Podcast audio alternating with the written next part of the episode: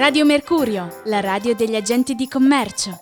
In questa rubrica numeri, curiosità, ma soprattutto attualità dal mondo degli agenti di commercio. Avremo ospiti, interviste, ma soprattutto parleremo direttamente con chi lavora tutti i giorni al fianco degli agenti di commercio. Benvenuti su Radio Mercurio, benvenuti a una nuova puntata. Io sono Jacopo e qui con me Giulia. Ridiamo il benvenuto ad Antonello Marzolla, segretario generale Usarci. Antonello, oggi voglio farti alcune domande generali sulle Nasarco.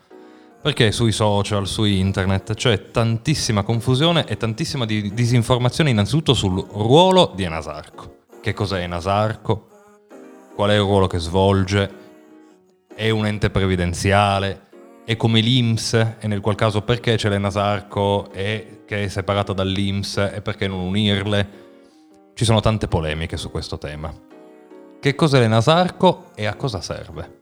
Allora, intanto mm, ciao a tutti quelli che ci ascoltano. La domanda è intrigante, è una domanda che mi porta a illustrare uno spaccato di storia che io amo, amo particolarmente, che è proprio la storia dell'Enasarco, perché l'Enasarco nasce per iniziativa eh, di, eh, di agenti di commercio benemeriti che nel 1938 inventano un qualche cosa per fare mutuo soccorso tra di loro eh, perché è una categoria che già allora aveva nulla di eh, assistenza e, e, di previdenza e quindi nasce l'ente fascista di assistenza degli agenti di commercio, 1938. 38. 1939 un regio decreto fa diventare l'enfasarco, ente fascista uh-huh. degli agenti di commercio, lo fa diventare un ente pubblico e gli dà anche l'incarico di dare le pensioni perché gli agenti di commercio non hanno la pensione e quindi da allora l'Enasarco è un ente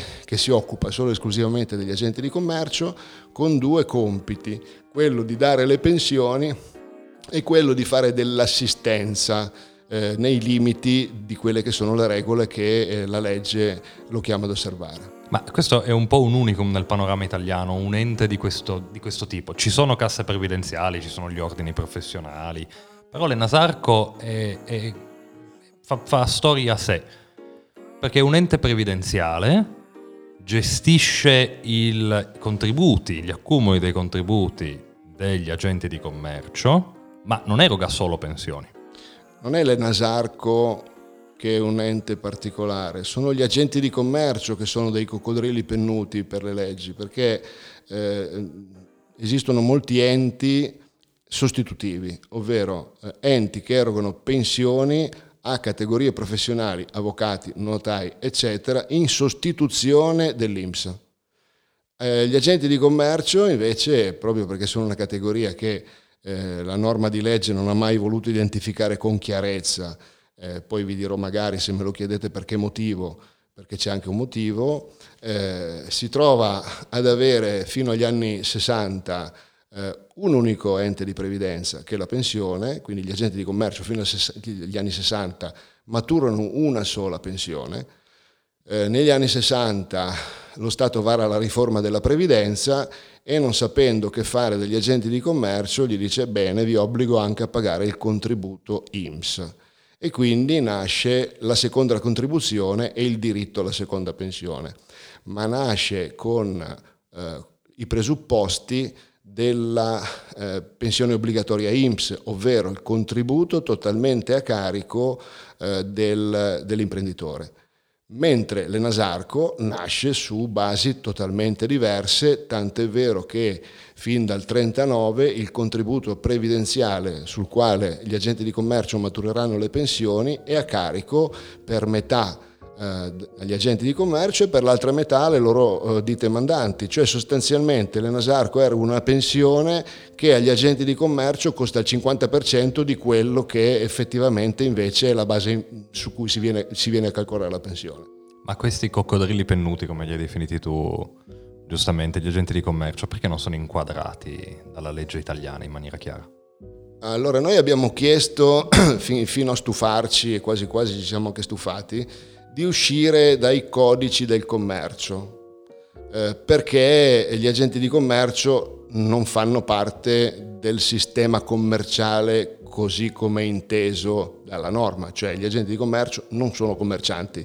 tant'è vero che un agente di commercio non può vendere prodotti, ma l'attività eh, che svolge un agente di commercio a favore di un'azienda è quella di promuovere la conclusione di contratti di vendita. Quindi, Quindi sono un'intermediazione procaccia degli affari, quindi va, dai clienti, gli, gli, espone i propri prodotti, facendogli la domanda vorresti acquistare questi prodotti se la mia azienda te, la, te li vendesse, semplifico ovviamente. Certo. Eh, I commercianti hanno, comprano i loro prodotti, eh, ci rimettono sopra questi prodotti i loro ricarichi e li vendono.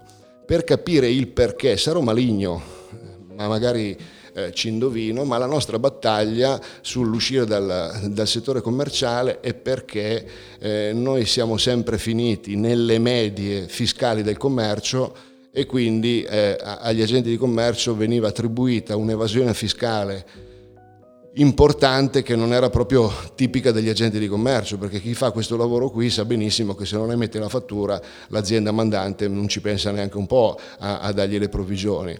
Mentre nel passato, oggi non più, purtroppo i momenti sono quelli che sono, ma nel passato tutti si ricorderanno eh, dei negozi di oreficeria che dichiaravano 12 milioni di lire di reddito, eh, di chi aveva le bancarelle che dichiarava 2 milioni di euro di 2, 2, 2 milioni di lire di reddito e nostri, le nostre provvisioni finivano in quelle medie alzandole, ma soprattutto eh, facevano diventare per noi quelle medie un, un, peso, uh, un, un peso, al piede, ci, ci, tirava a fondo perché, eh, e, quindi abbiamo sempre avuto questi, questi grossi problemi.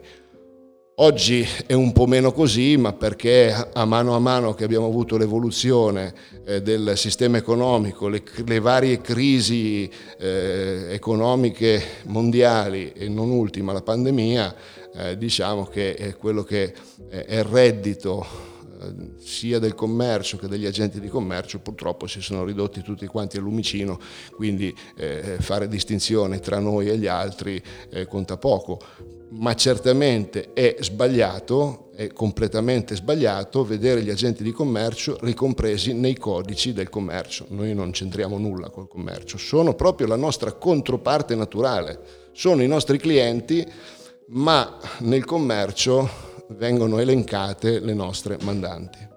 Il ruolo di Nasarco. Mm, perché molti agenti di commercio la percepiscono il Nasarco come un ente a cui semplicemente loro versano dei contributi come qualcosa di una superfettazione rispetto all'Inps o rispetto ad altri sistemi di, di contribuzione previdenziale. Ma perché t- c'è tanta disinformazione, perché gli agenti di commercio sono abituati fondamentalmente a fare gli interessi delle loro aziende e non farsi mai loro perché non perdono tempo per informarsi e quindi se lo, se, eh, fanno, fanno, l'errore di quel marito eh, che se la prende con la moglie perché è l'unica persona che gli sta vicino anche eh, riguardo di problemi che la moglie nulla ha a che fare. Quindi se la prendono con le Nasarco perché è loro e quindi le Nasarco dovrebbe dire, fare, brigare, eccetera, eccetera. Eh, senza pensare che le stesse accuse, eh, anzi non le stesse, il doppio dovrebbero fargliele all'Inps dove pagano solo loro i contributi, perlomeno alle Nasarco loro pagano la metà di quello eh, che, che, ricevono. Esatto, perché dire fare brigare, ma in realtà l'Ensarco dice, fa e briga a favore degli agenti di commercio, l'abbiamo visto nelle ma ultime sì, settimane. Sì, lo ha sempre fatto, certamente che non è questa la sede per difendere l'Ensarco, eh, perché l'Enasarco come eh, tutte le istituzioni pecca di burocrazia, pecca di lentezza, pecca di complicazione, pecca soprattutto di cervello, non capisce bene eh, con chi ha a che fare e quindi rende la vita difficile. Però se io guardo che cos'è l'Enasarco è un patrimonio della categoria, quindi se io l'Enasarco riesco a, a, a sistemarlo e lo faccio diventare semplice, amichevole, eh, in grado di capire le esigenze, in grado di comunicare con la categoria, di raccontare quello che fa e spiegare bene che cosa può fare, che cosa non può fare, la gente capisce e a quel punto non va a chiedere al Nasarco eh, che ci dia il, il salvagente piuttosto che il gelato alla crema, perché non lo fa, ma al massimo protesta se quello che deve fare lo fa male. Allora quello sì che è giusto farlo. Però Eh, io ho sentito di tutto e di più in questo periodo, perché abbiamo anche avuto gente che ha buttato benzina sul fuoco apposta no, per, per, fomentare l'odio, per creare la disinformazione, perché interessava eh, creare questo stato d'animo eh, assolutamente negativo, buttiamo via tutto, diamogli fuoco, buttiamo via il bambino con l'acqua sporca. E, e beh, eh, però uno dovrebbe anche fermarsi un attimo e capire che oggi eh, l'Enasarco, quando un, un, agente di commercio guarda suo, guarda il suo conto previdenza, ci legge 100.000 euro, lui ne ha pagati 50 e non esiste nessun altro ente di previdenza in Italia che dia questo vantaggio. Quindi chi pensa che l'Enasarco debba essere chiuso pensa veramente una follia. Chi invece dovesse mai sollevare il problema e dicesse, poiché abbiamo già una pensione che quella è Nasarco, che è la nostra, che è quella degli agenti di commercio, perché dobbiamo pagare anche quella l'Inps? Allora togliamoci dai piedi l'Inps, magari direbbe anche una cosa sensata, perché quello è giusto. Io prendo la mia pensione a Nasarco, dopodiché se voglio farmene una privata me la faccio, ma non sono obbligato a prenderne due Ah, perché anche qui di nuovo gli agenti di commercio sono i coccodrilli pennuti, cioè invece di avere una pensione ne hanno due, ma sono tutte e due obbligatorie. Ma il problema è quella che è arrivata nel 63, cioè l'Inps. Il problema non è quella che è arrivata nel 1938, cioè l'Enasarco, perché l'Enasarco nasce perché gli agenti non hanno una pensione e nasce per dare una pensione. E nasce per dare una pensione seguendo le problematiche degli agenti di commercio, ovvero con un pagamento dei contributi che è per metà eh, degli agenti e per l'altra metà eh, delle mandanti. Sai perché in questi giorni ho letto diverse cose a proposito del fatto, e da qui nasce la, la confusione, che molti dicono, va bene, io verso la mia parte all'Inps, però qualcosa l'Inps mi ha erogato in questi mesi di difficoltà, a parte il fatto che ci sono stati un sacco di problemi anche su quello. Bonus 600 euro, per aprile, per marzo, senza capire che l'INPS è stato semplicemente un meccanismo erogatore di una cifra che è stata stanziata dal governo. Non è che l'Enasarco ha la possibilità di distogliere i fondi pensione per erogare dei contributi agli agenti, però qualcosa l'Enasarco può fare. E qui veniamo al tema di cui si sta parlando, il FIR. Intanto sarebbe come dire che la banca mi ha dato un fido. Non è vero. Lo Stato oggi ha dato garanzie alle banche fino al 100% del fido concesso affinché l'istituto eroghi un finanziamento, ma non lo sta facendo la banca, perché la banca al medesimo cliente in momenti normali avrebbe potuto dire per me tu non sei solvibile, non ti do manco un penny, non ti do nulla.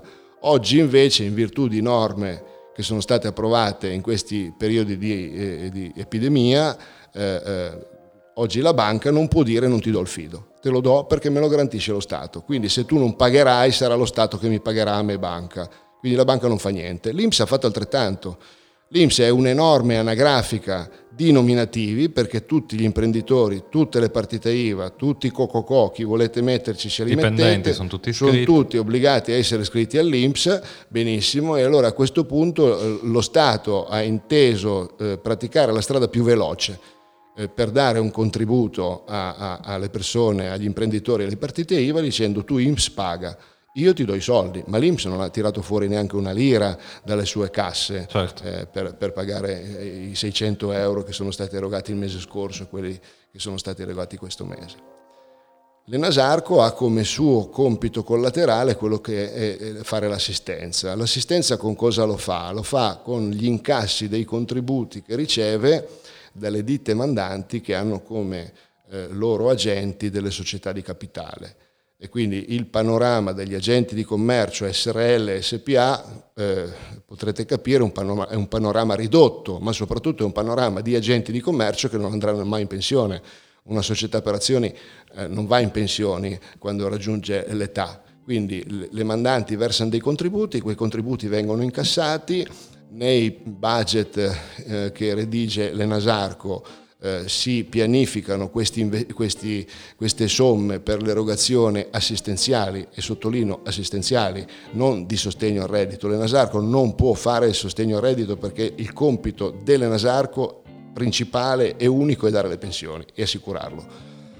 E quindi con quei soldi eroga quelle prestazioni che sono più o meno note a tutti, quindi sono la polizza eh, infortuni e malattia, quindi sono gli assegni funerari, gli assegni scolastici, gli assegni per eh, i figli disabili, eh, le colonie estive e questo tipo di assistenza eh, che è limitata eh, annualmente a, una, a, un costo per il Nasarco che si aggira tra i 30 e i 40 milioni di euro. Il resto viene mandato a bilancio di previdenza, quindi quello che avanza dal fondo assistenza per legge noi lo dobbiamo prendere e sbattere dentro il fondo eh, delle pensioni per dare le pensioni migliori. Certo. Eh, per cui l'Enasarco non può fare nient'altro. Eh, in questo periodo qui all'Enasarco gli si sarebbe attribuito qualsiasi compito eh, perché la gente era disperata, quindi dall'Enasarco, dall'Inps, da chiunque si aspettava, eh, però l'Enasarco non può assolutamente fare. L'unica cosa che l'Enasarco può fare è dare la certezza a chi versa i contributi che prenderà le pensioni. Ho letto, eh, come voi, eh, dei de, de, grandi eh, come posso dire, delle, dei grandi editti da parte di qualcuno che non prenderò mai la pensione perché se non arrivo a fare i vent'anni di contribuzione. E beh, anche qui disinformazione. Innanzitutto l'ultima riforma che il Consiglio di amministrazione ha varato, e qui parlo di parecchi anni fa, prevede che con soli cinque anni di contributi versati eh, la gente abbia già diritto a un vitalizio. Cinque anni non anni, 10, 15 no. o 20. Dopodiché eh, l'agente di commercio che cessa prima di aver compiuto i vent'anni di contribuzione è libero oggi, come lo è sempre stato dalla storia dell'Enasarco, di poter effettuare la contribuzione volontaria. E quindi se gli manca un anno si verserà un anno di contributi e si prenderà la pensione a vent'anni perché quello che ottiene con il minimo di 5 anni non è una pensione ma è un vitalizio che è regolato da una regola diversa. E questo perché se introduciamo il principio che anche chi non ha diritto di una pensione in realtà la prende, è come dire che chi ha maturato il diritto è un cretino. Certo. Quindi noi dobbiamo dare eh, tutte le possibilità agli agenti di commercio di arrivare a quella eh, maturazione del diritto, nel caso in cui cessi il suo rapporto di lavoro prima di aver maturato quello, lo potrà completare attraverso una contribuzione volontaria. Allora, grazie Antonello. Riassumendo, abbiamo spiegato che cos'è Nasarco che è un ente previdenziale che eroga pensioni, ma che nonostante questo riesce a erogare anche prestazioni, anche se in piccola parte, che è un unicum nel panorama perché la cifra che tu vedi sul conto, metà l'hai versata tu, agente di commercio, e metà non l'hai versata tu.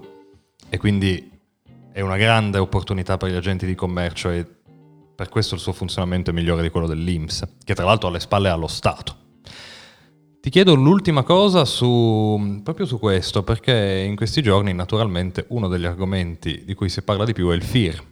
E tra l'altro molti stanno cercando di intestarsi la paternità dell'idea, dicendo di averla proposta fin dall'inizio, di averla portata avanti fin dall'inizio. Noi sappiamo che Usarci sta conducendo questa battaglia da diversi mesi. Vuoi dirci qualcosa su questo? Ma, eh, intanto inizio a dirvi che dal, dai nostri conti tra social eh, e, e, LinkedIn eh, e via discorrendo, gli agenti di commercio che insomma scrivono, fanno, dicono e sono presenti sono circa 100.000 persone, eh, che sono 100.000 persone che esprimono 100.000 pareri eh, e che eh, questo non mi quadra con le ultime elezioni che eh, l'Enasarco ha fatto quattro anni fa per nominare il Consiglio di amministrazione dove hanno votato poco più di 12.000 agenti di commercio. Una partecipazione bassissima. Bassissima, e che mi porta a dire che eh, molti si lamentano come quelli che non vanno mai all'assemblea con- di condominio, però le cose eh, vanno sempre male, eh, ma loro continuano ad andarci. E, se vogliono cambiare le cose vadano all'assemblea di condominio e vadano a votare. A battere i pugni sul tavolo. Certo, poi eh, i, i social hanno la capacità di amplificare le informazioni di chi ci butta più soldi sopra quindi tanti più quattrini tu investi dentro i social e sulla comunicazione, quanto più le tue informazioni vengono lette e, quanto più la gente pensa che siano vere. E qui, e qui, come posso dire, eh, nasce il, il, primo problema che io ho sullo stomaco, ovvero che l'Enasarco è un ente che eh, può essere scalato eh, da chi investe tanto nelle elezioni. Perché è un ente elettivo, questo certo, è un punto importante. Certo, è un ente elettivo, da, quindi... Da quattro anni. sì, questa è la seconda questa tornata è la elettorale. Seconda tornata elettorale. Quindi chi ha tanti soldi in tasca ne vuole investire tanti, eh, molti di più di quelli che potrebbe mai incassare attraverso l'incasso dei compensi da consigliere di amministrazione. Attenzione, eh, perché oggi un compenso di un consigliere è all'incirca 45 mila euro all'anno, eh, parlo di una cifra lorda. Eh, quindi, poiché un mandato dura quattro anni, eh, se qualcuno mi spende 600 mila euro per fare la promozione, vuol dire che pensa, a, intanto ha speso molto di più di quello che incasserà mai, e, dopodiché evidentemente pensa che questa cosa qui possa rendergli in altra maniera. Evidentemente ci sono delle altre ragioni se uno spende Evidentemente sono, ci sono altre ragioni che saranno le sue ragioni. Dopodiché eh, c'è eh, questo tema dei bugiardissimi allora, eh, che sono persone simpaticissime, eh, perché sono anche amici che siedono con me in consiglio di amministrazione e che sono eh, simpaticamente dei bugiardissimi, ma proprio bugiardissimi. La raccontano così grande come quelli che vanno al bar e ti raccontano che sanno volare, no? E quindi tu fai la guerra per il FIR, per avere l'anticipo del FIR da eh, un anno, esattamente da un anno, eh, per, eh, avendo tutti contro, cosa che ha fatto l'Enasarco, eh, che ha fatto l'Usarci da sola, eh, facendo, poi aggregando, poi arrivando ad avere l'aggregazione di tutti i sindacati, eccetera, con i voti contrari dei bugiardissimi, cinque bugiardi, che ti dicono no, quindi noi presentiamo un ordine del giorno in cui diciamo, caro Enasarco, per cortesia noi vogliamo che tu ti muova con questi provvedimenti. Eh, uno di questi provvedimenti è anticipazione FIR. E questi signori simpaticissimi, questa delibera, votano contro ma dato che sono bravi e simpatici... Parliamo di un voto contrario in un CDA. In un CDA, certamente, voto contrario, ma dato che sono così simpatici e bravi, eh, la prima, allora noi abbiamo firmato l'accordo con le parti sociali per far avere l'anticipo del 30% del FIR agli agenti di commercio eh, il giorno 26 di maggio, eh, all'incirca, credo che l'ultima firma sia arrivata intorno alle, alle 18, 19 di sera, eh, di, di, l'ultima firma del, di una parte sociale. Quindi si è completato quel, quel, quell'accordo intorno alle 17, diciamo così. Eh, bene, la mattina del, Giorno 20, 27 sì. eh, esce un articolo in cui il mio caro amico Alfonsino Mei, che ha votato contro in consiglio, dice che eh, è merito loro. E eh, io glielo lascio tutto il merito, ma non, non hanno firmato quell'accordo, su, quella, su quell'accordo non c'è la firma né dell'ANASF, l'Associazione dei Consulenti Finanziari, non c'è la firma della Confesercenti, non c'è la firma della FIARC e non c'è neanche la firma eh, della Federagenti.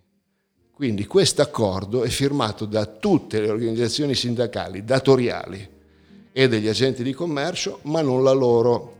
A loro la simpatia che io ho nei loro confronti è grande, anche la stima è grande, ma si stanno prendendo un merito che non hanno, anzi ci hanno votato contro. Dopodiché credo che con le affermazioni che sono uscite sulla stampa abbiano inteso dire abbiamo sbagliato votando contro, tant'è vero che oggi siamo contenti, contenti, che gli altri abbiano firmato un accordo diverso da quello che noi abbiamo votato in senso opposto, perché così si può realizzare quel tipo di accordo.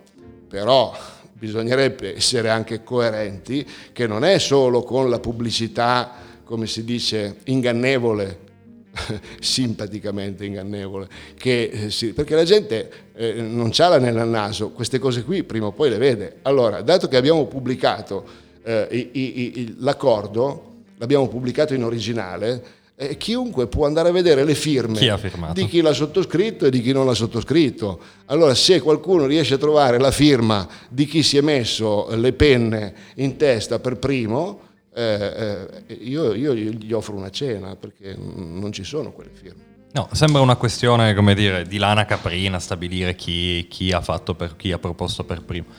Ma in realtà è, qui sta tutta la... Ma chi se ne frega. L'importante è che noi in qualche maniera riusciamo a, a, fare qualche cosa a favore della categoria. Esattamente. È una categoria che però è giusto soffrendo. che si sappia chi... Sì, chi... certo, si deve sapere e lo faremo sapere, però il contenuto di... Io non vado in questo momento a, a creare subbuglio all'interno della categoria dicendo che noi siamo bravi e gli altri sono cattivi. Eh, noi siamo bravi e gli altri potrebbero anche essere cattivi, mm, forse, ma il discorso è che noi abbiamo preso un provvedimento che è un provvedimento che in questo momento riteniamo faccia molto bene alla categoria, sono 450 milioni di euro che entro un anno cercheremo di far arrivare in, in tranche diverse nelle tasche degli agenti di commercio, che non dovranno restituire, ma se li potranno eh, spendere come meglio credono. Non è certamente il, il, la panacea ma purtroppo stiamo vivendo una crisi terrificante, quindi eh, mal di pancia ce n'è per tutti e questo è un successo che poco tanto è un successo che noi abbiamo portato alla categoria. Eh, che altrimenti non ci sarebbe stato. Questo è importante, questo è importante. Oggi abbiamo gente in sofferenza, gente che non incassa provvigioni, gente che non riceve gli estratti conto, gente che non ha più clienti, eh, eh chi vende nella ristorazione eh, si è visto chiudere eh, un sacco di ristoranti che non aprono più perché non hanno le misure, perché si sono rotti le scatole, c'è un sacco di negozi, l'abbigliamento è in una crisi terrificante, terrificante, non se ne parla. Gli agenti di commercio vendono una stagione per l'altra con un anno in mezzo, quindi vendono, hanno venduto nell'inverno 2019 e l'inverno 2020 che ehm, insomma, quindi vuol dire che prendono le provvigioni del 2019 nel primo trimestre del 2021 e, e, e questi non sanno, cioè, qui c'è una crisi di due, tre anni, di due, tre anni. E quindi è inutile che andiamo a parlare di, di, chi doveva votare e di chi non doveva votare. Chi pensa che avremmo dovuto votare in piena pandemia è in malafede è in malafede perché quando uno ha la necessità di arrivare a, a, fine, a fine, giornata e, e, e, di riuscire a salvaguardare la propria famiglia, di votare per l'Enasarco non gliene può fregare di meno. Probabilmente eh, capisco più lo stato d'animo di chi si aspetterebbe che l'Enasarco facesse l'impossibile, che magari non può fare e lo odia, ma non capisco chi in quel momento chiedeva di fare le elezioni. Le elezioni si fanno eh, parlando con le persone, presentando dei programmi, facendoci conoscere, eh, andando a leggere la storia di ogni candidato, chi è, cosa ha fatto, da dove arriva, per accorgerci se c'entra qualcosa con gli agenti di commercio o non c'entra niente, niente. E allora quando questa questo atto si è compiuto, a quel punto un elettore può votare consapevolmente e io mi spero, spero che queste elezioni che ci saranno tra qualche mese, invece di vedere 12.000 persone che votano, ne vedano 200.000 che vanno a votare. Allora sarà veramente una, una, una grande vittoria per la categoria, un'elezione partecipata, tutti potranno dire la loro, si eleggano i loro delegati, che saranno quelli che poi nell'Asarco dovranno cambiare le cose. Secondo te è stato un bene che questo ente diventasse elettivo. La componente delle elezioni, che può essere un coinvolgimento per tutti gli agenti di commercio che hanno il diritto di voto, anche se non tutti lo esercitano. Può essere un elemento migliorativo?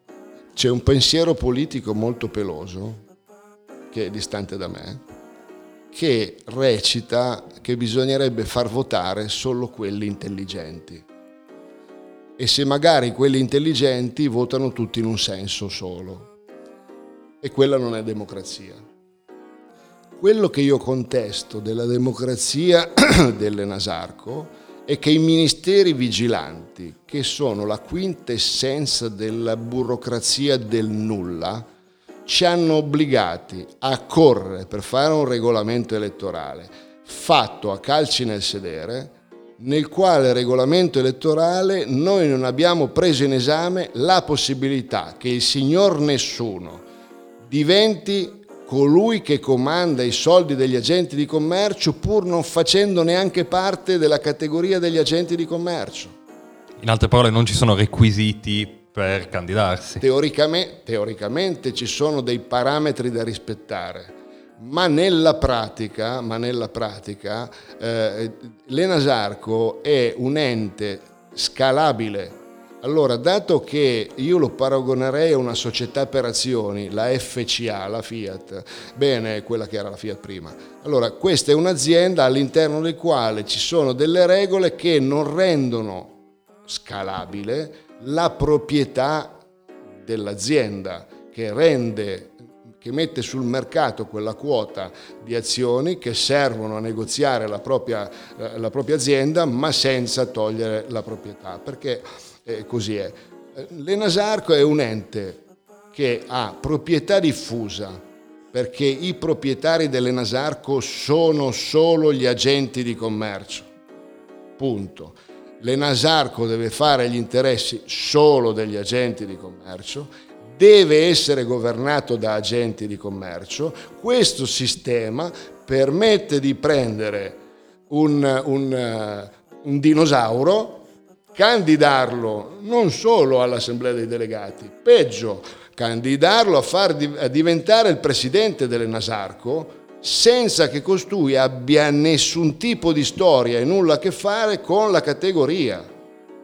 Gli scandali Enasarco sono stati consumati da persone che non uscivano dal mondo degli agenti di commercio, ma che sono stati paracadutati sulla poltrona degli agenti di commercio. Quello che noi usarsi abbiamo inteso fare in queste elezioni con la nostra lista che si chiama solo agenti in Enasarco è candidare tutta la lista fatta di 40 candidati e 5 supplenti, 45 agenti di commercio che siano agenti di commercio e che così, se vengono eletti, sono loro che vanno a governare, a decidere e entrano nella stanza dei bottoni. Questo è il cambiamento. Questo è il cambiamento, perché nessuno può dire meglio di un agente di commercio di che cosa ha bisogno di un agente di commercio. Grazie ad Antonello Marzolla per essere stato con noi. Questa sera non abbiamo ricevuto nessun messaggio, ma vi ricordiamo che potete scriverci su WhatsApp al numero 375 56 22 467. Io vi saluto qui da Radio Mercurio, alla prossima puntata.